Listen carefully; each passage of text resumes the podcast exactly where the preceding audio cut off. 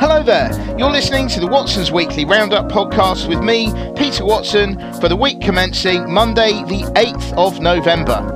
I'm joined today by my super genius ex research analyst friend, Ralph Hebgen. Ralphie, how are you doing today? Hi, Pete. I'm good. I'm good. Thank nice. back. It's all good. Excellent. Now, just say to the um, say to listeners. So this is Ralph Ralph Hebgen um, former colleague of mine and um, re- uh, equity research analyst extraordinaire um, with a great amount of experience, um, enormous brain power, um, and he's here for you today. The only thing is, we've got to do this quite quickly because I've got another call to do after this. Keeping it real here, okay? So we, we got real lives going on. Um, bring it, bring it on, then, Peter. Bring it yes, on. Stop talking brilliant. about me. I, I, I, haven't got any bribe money left anyway for you to say nice right. things about me. Okay, so fair enough. Then. Let's let's get to it. Awesome. Right. Okay. So um, start with macro. There's loads of macro stuff today. Uh, today, this week. Um, so US inflation has now reached its highest level since 1990. Um, this is going to put even more pressure on the uh, on uh, America's um, central bank, the uh, Federal Reserve, and um, this. So Jay Powell, who is the uh, the chair of the uh, of the Federal Reserve, um, he has been saying how you know it's too early to put up uh, interest rates uh, in order to calm down inflation. Um, but I did think it was very interesting that apparently last week, um, an economist called Lael Brainard. Um, she was uh, she was um, an economist under the uh, Obama administration, and she is the only other candidate apparently because mm. in terms of the fact that um, uh, Jay Powell, so the the the chair, this the, he he's up for re-election. Now everyone expects him to get the job, but um, you know the fact that there, there is there is a there is an opponent, as it were, um, potentially who could get the job. Um, so uh, everyone expects uh, everyone just to reiterate, everyone expects um, uh, Powell to get the job, but I just think, it, it, you know, it, mm-hmm. if possible, if Biden really feels under pressure, you kind of wonder whether he could bring in Lael Brainard. Um, she doesn't have the baggage that um, that Powell has. So Powell was um, Trump's choice, um, and it all started well, but then ended quite badly. I don't think he's on the, the Christmas card list, um, and I just wonder whether actually you could, if you got Brainard in, um, that they they could raise interest rates quickly yeah. because uh, there's not that kind of I because I feel that uh, Powell has talked himself into a corner. Excuse me. Um, yeah, right. I mean, uh, m- maybe one general comment on on inflation, and interest rates. I mean, it's always difficult, I believe, for the central banks of any country to set the interest rates at the right moment. Mm-hmm. Uh, because obviously, and this is no surprise to anybody, it's been sort of compared with steering a super tanker. You mm-hmm. just, you, I don't know what super tankers have, but let's say they have a steering wheel. So, so you turn, yeah. who knows? So the you turn the steering wheel, and then like a week later, something happens. Yeah. Um, yeah. No, but in this particular case, I believe the reason why. Um, markets are sometimes surprised by the decisions central banks are taking or failing to take mm-hmm. is because this particular juncture is, I think, even more difficult to evaluate, to assess than mm-hmm. normal. And the yeah. reason for that is clearly because a lot of that inflationary pressure which we're seeing, uh, which we're seeing now and which we're going to see next year, is generated by the COVID crisis. Mm-hmm but not all of it. Some of mm. it is clearly also generated by the uh, supply chain interruptions which we're seeing currently. And it is, I believe, very difficult to unravel the two mm. and understand clearly which of the two elements is going to sort of emerge and remain visible once the mm. COVID crisis has abated. Mm. One is sustainable, possibly, and the other one is not. Mm. And, and and that's sort of the, the, the issue here, because when we see U.S. inflation, as you said, highest since 1990, we have uh, the inflation issue in the UK, we have it in Europe, we have it in China, of course, mm. Uh, mm. and and I I wonder. I mean, I've sort of said in the past that I think it's going to be a blip. But if you look at the structural issues, which, for, for example, the UK has and some European countries, everybody has different issues, of course. I wonder whether we are going to head into a sustained um, period of higher inflation. It's not mm. going to be at the level of the spike we're going to see.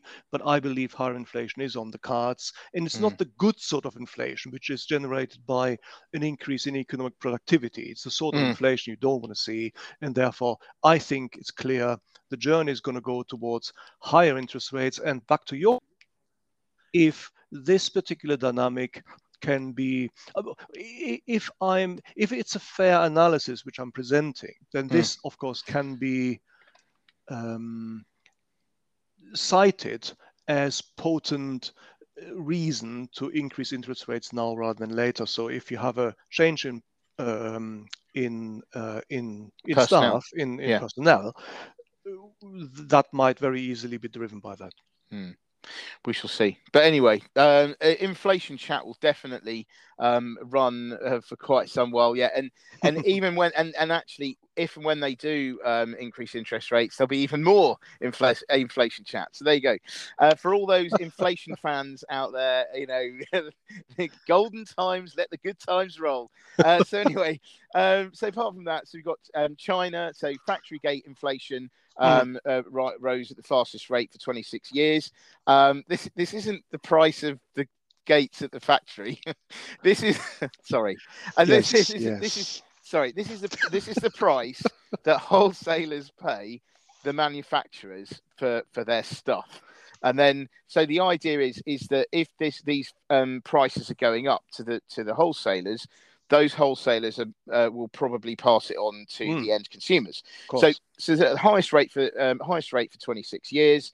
Um, elsewhere in China, we heard as well that, that it looks like um, uh, President Xi Jinping is uh, part of the, they're changing the laws and things so that it looks like he can be in power until 2028.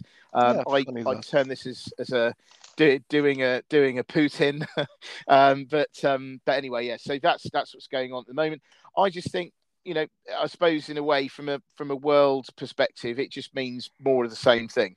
Um, you know, from from now to um, uh, you know, more crackdown, more um, of the, of this, the, you know, the projects that are going on right now.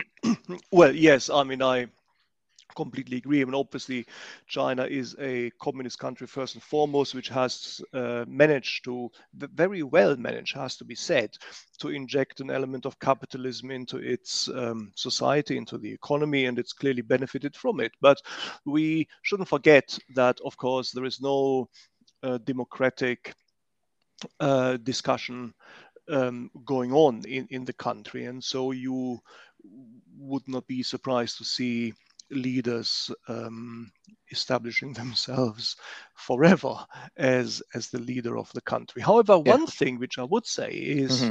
uh, that sometimes, ever so often, you know th- things can come out of um, international dialogue which you wouldn't expect because we've mm. seen at the COP26 uh, the surprising announcement that the US and China are going to have yeah. a bilateral deal. And if you read the fine print, I haven't read, but if you read the announcement, if you read, yeah, oh, sorry for that. if you read the announcement, it is actually a commitment to establishing 1.5 degrees Celsius. Um, as an aspirational goal, mm-hmm. which is also the aspirational goal of the Paris Agreement. So mm. I think that is positive. So, you know, having said what I said earlier, it is not always the case that um, totalitarian leaders are going to be. Uh, exclusively negative for the world. Yeah, yeah, yeah. No, fair enough. There we go. There we go. Um, so, okay, so moving on to um, moving on to Europe, um, we've seen so Germany, the German Council of Economic Experts, which yes. advises the government, which sounds like a, a, really fun group to be part of, and I'm sure that their Christmas parties are absolutely wild. Um, they said that the, the um, they reckon that um, Germany could become the um, economic laggards of the eurozone. Um, mm. So this means that uh, yeah. So they're saying the re- the reason for this is because um, there's increase there uh, higher rates of, of COVID, um, which will um, uh, dent consumer activity, and also um, it, that will also affect existing supply chain problems as well. Mm-hmm. Yes. So uh, the other thing as well within within Europe, you've got um, Poland. Um, the, the, the Polish economy um, is facing a number of uh, issues at the moment. So you've got the Belarus, uh, their border with Belarus, uh, problematic because there are migrants coming from across the border there, uh, and then you've got uh, their problems with, with between Poland and the EU because mm. the hmm. EU is trying to get them to change their laws, or the the way that the judiciary works, and Poland is saying no.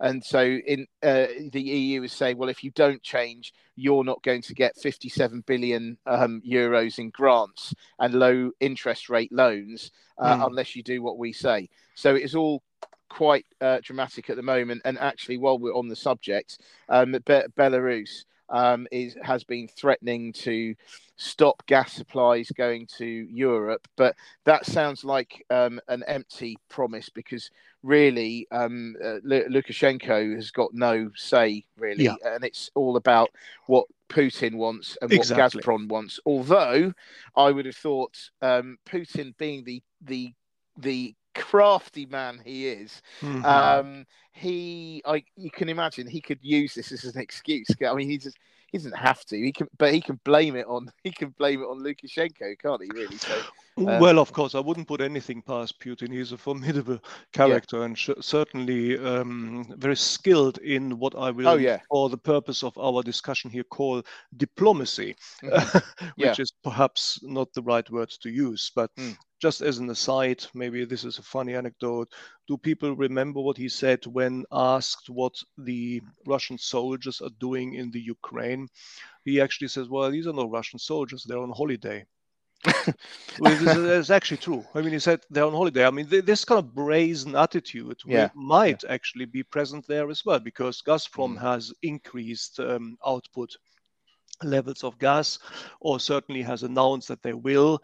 Mm. And it is, of course, entirely possible that there is some sort of double bluff going on here. But yeah. nevertheless, I mean, the, the, these are is. I think these type of issues has always existed within mm. the EU, and it's uh, to to my mind, this is possibly not as explosive as as it might look if you just look at the issue in isolation. When hmm. Poland, mm. Poland's economy is dependent on the EU more than many others.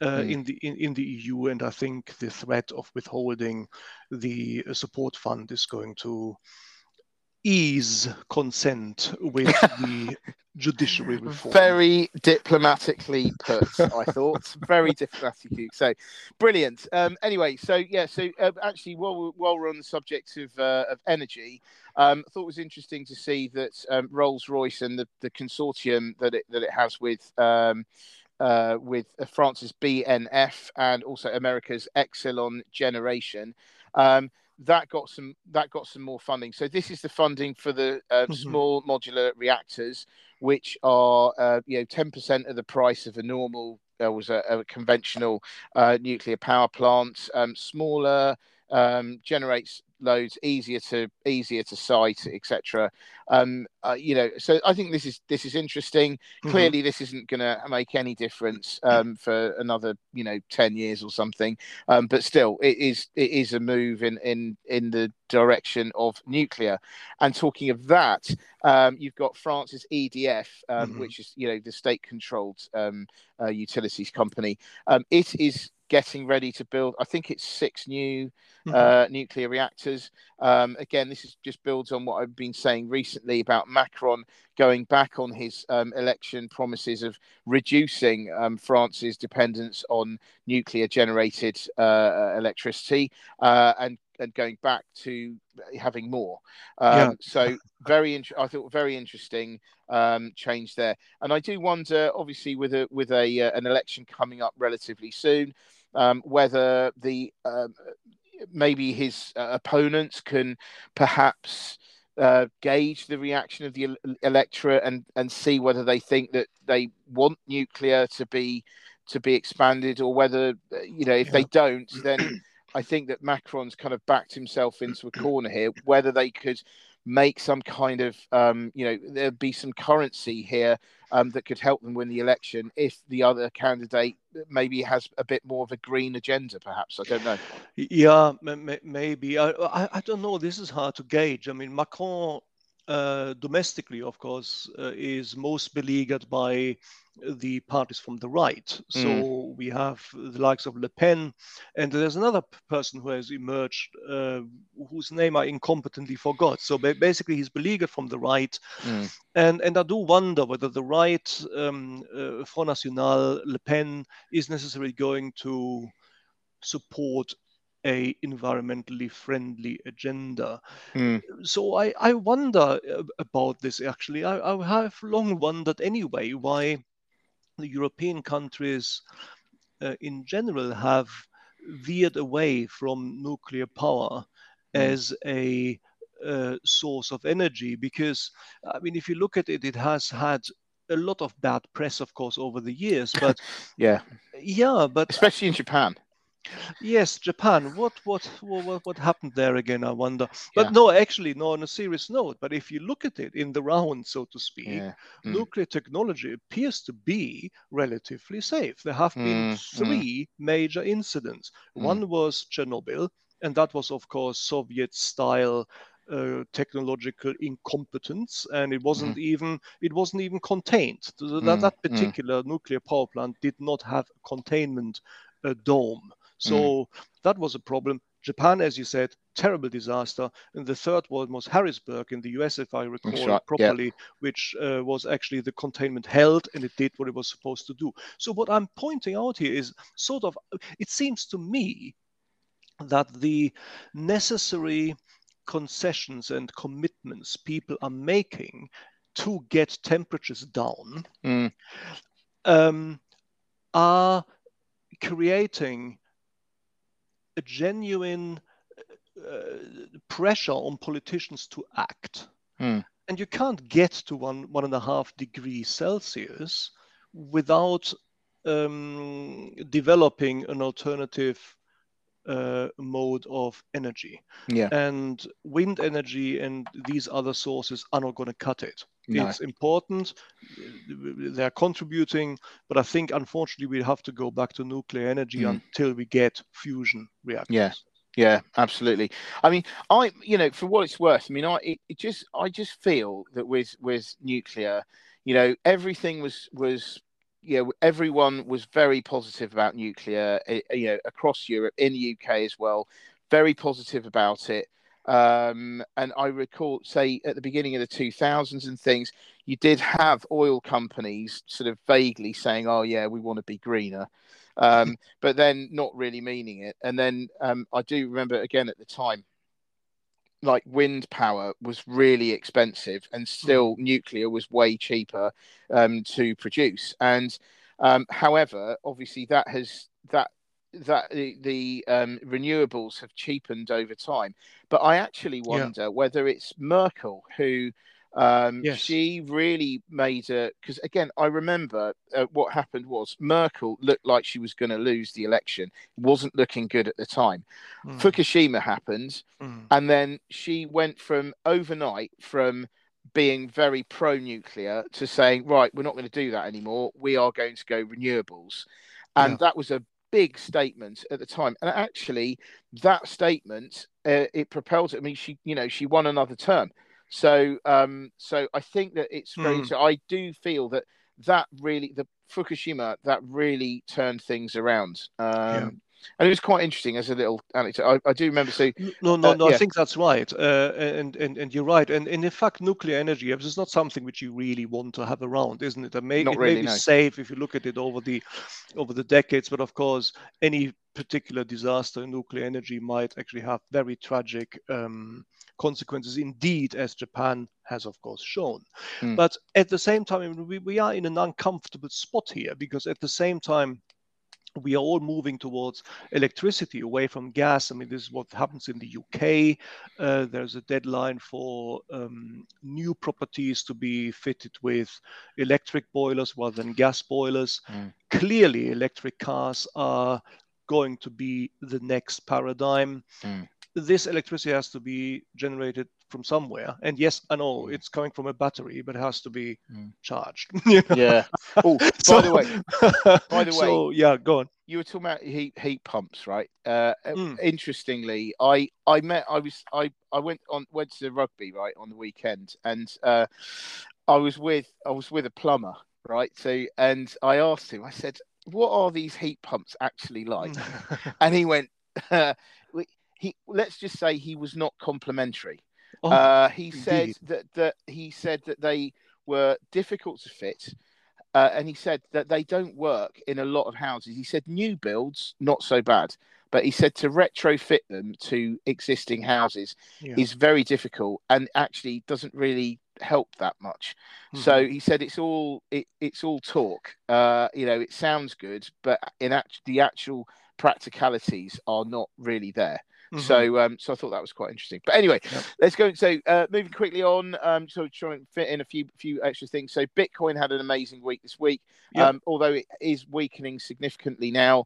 Um, uh, Apple was talking. There was probably a bit of excitement because Apple said it was considering crypto, um, but very non-committal as to what it was uh, and what they were doing. And they definitely said they definitely didn't say um, that you could pay for any Apple products by Bitcoin. Uh, you've got got uh, Twitter trying uh, it as well. They're recruiting um, uh, a team um, for for uh, for cryptocurrency. Um, so you know, Jack Dorsey, the CEO, he's a big fan. They want to have you know a bit of uh, bitcoin action but they don't know crypto action but they don't know what yet so that's one to watch i think let's finish on rivian right because rivian yes, is one rivian. of those things was a really kind of big thing mm-hmm. um what so you know that floated this week. Uh, I think it looks, you know, it's a nice vehicle. I mean, not that I'm into pickup trucks, um, but if I was, I think it looks like a nice thing. Um, and I think that the, you know, the main difference um, and the reason why this might succeed um, is because uh, it's got you know Amazon is has got a 22% stake, and mm. Jeff Bezos is very much um, pushing it and has given them a big order. But what do you reckon? Oh yeah, I mean in, entirely. What what I also think is that I mean, I, I, may misjudge the market slightly here, but my feeling is that Tesla obviously is the one which has made this market um, interesting and investable, and it has got products which are actually working. It's not just electric, you know. Mm. Tesla, of course, is also high tech and self-driving technology is on board, etc. Now, if I judge the technology right, the bottleneck with these things is the batteries. Yeah. The batteries are bulky and they have to generate the right power. Mm-hmm. Now, this problem ex- uh, accelerates or is amplified if you have vehicles which use more power, like pickup trucks or, of course, lorries. Mm. And I think the Rivian float might be um, significant also because of that. Because I know a pickup truck is not a lorry, but it is a sort of heavier working vehicle. Mm-hmm. So if you have got now the ability to manufacture electric cars which have enough onboard power to make like a semi-commercial activity um, commercially viable, mm-hmm. then that is another segment in the automotive another segment in the automotive sector, mm. which is being uh, you know, made, made available, let's say, to the new um, electric uh, technology. Mm. And so, from, from that point of view, I thought it was it, it, was an important flotation, and of course, the technicalities which you cite are important, and I think might well be conducive in making this uh, float um, successful. Mm-hmm. But just from a commercial point of view, I can see where the journey is going there. And if we are now having workable, commercially viable pickup trucks mm-hmm. uh, available, that is the next frontier. And of course, Musk at Tesla has said some time ago that he is um, developing lorries as well, electric mm. lorries. And so mm. I think I think it marks a second step. Hmm. I mean, it's definitely very interesting. I mean, clearly the company's massively over overvalued, but you know, it's it's all it's all about the future, isn't it? So so there we go. That's that's the direction of the future that's that, that we get that we're taking. So yeah, uh, just one comment, one last comment on this. Absolutely, it is all about the future, and interestingly, it's massively overvalued. These things are unbelievably valued, mm. but hmm. of course, what that means is that the markets are really happy to pay upfront mm-hmm. for what they expect is going to be the earnings stream coming from this. So in in, in some way, if I wish to interpret this positively, then I would say that the fact that these companies are as highly valued as they are, yeah, is um, almost indic- is clearly indicative of the of investors betting on those technologies to be the technologies of the future. Yeah, and and of course that is, but it's it's getting us back to the electricity or the energy issue because I think we are we are in a phase where we haven't got fusion technology yet. We mm-hmm. sort of abandoned nuclear technology. Mm-hmm. We are aware that we need to get a hold of the problem of uh, climate change. Mm and so we are in this uncomfortable spot where where we need to um, find the energy solution, the transitional energy solution to enable these technologies which we sorely need. Brilliant. There we go. You've heard it here, uh, listeners. Um, the future is the future is here.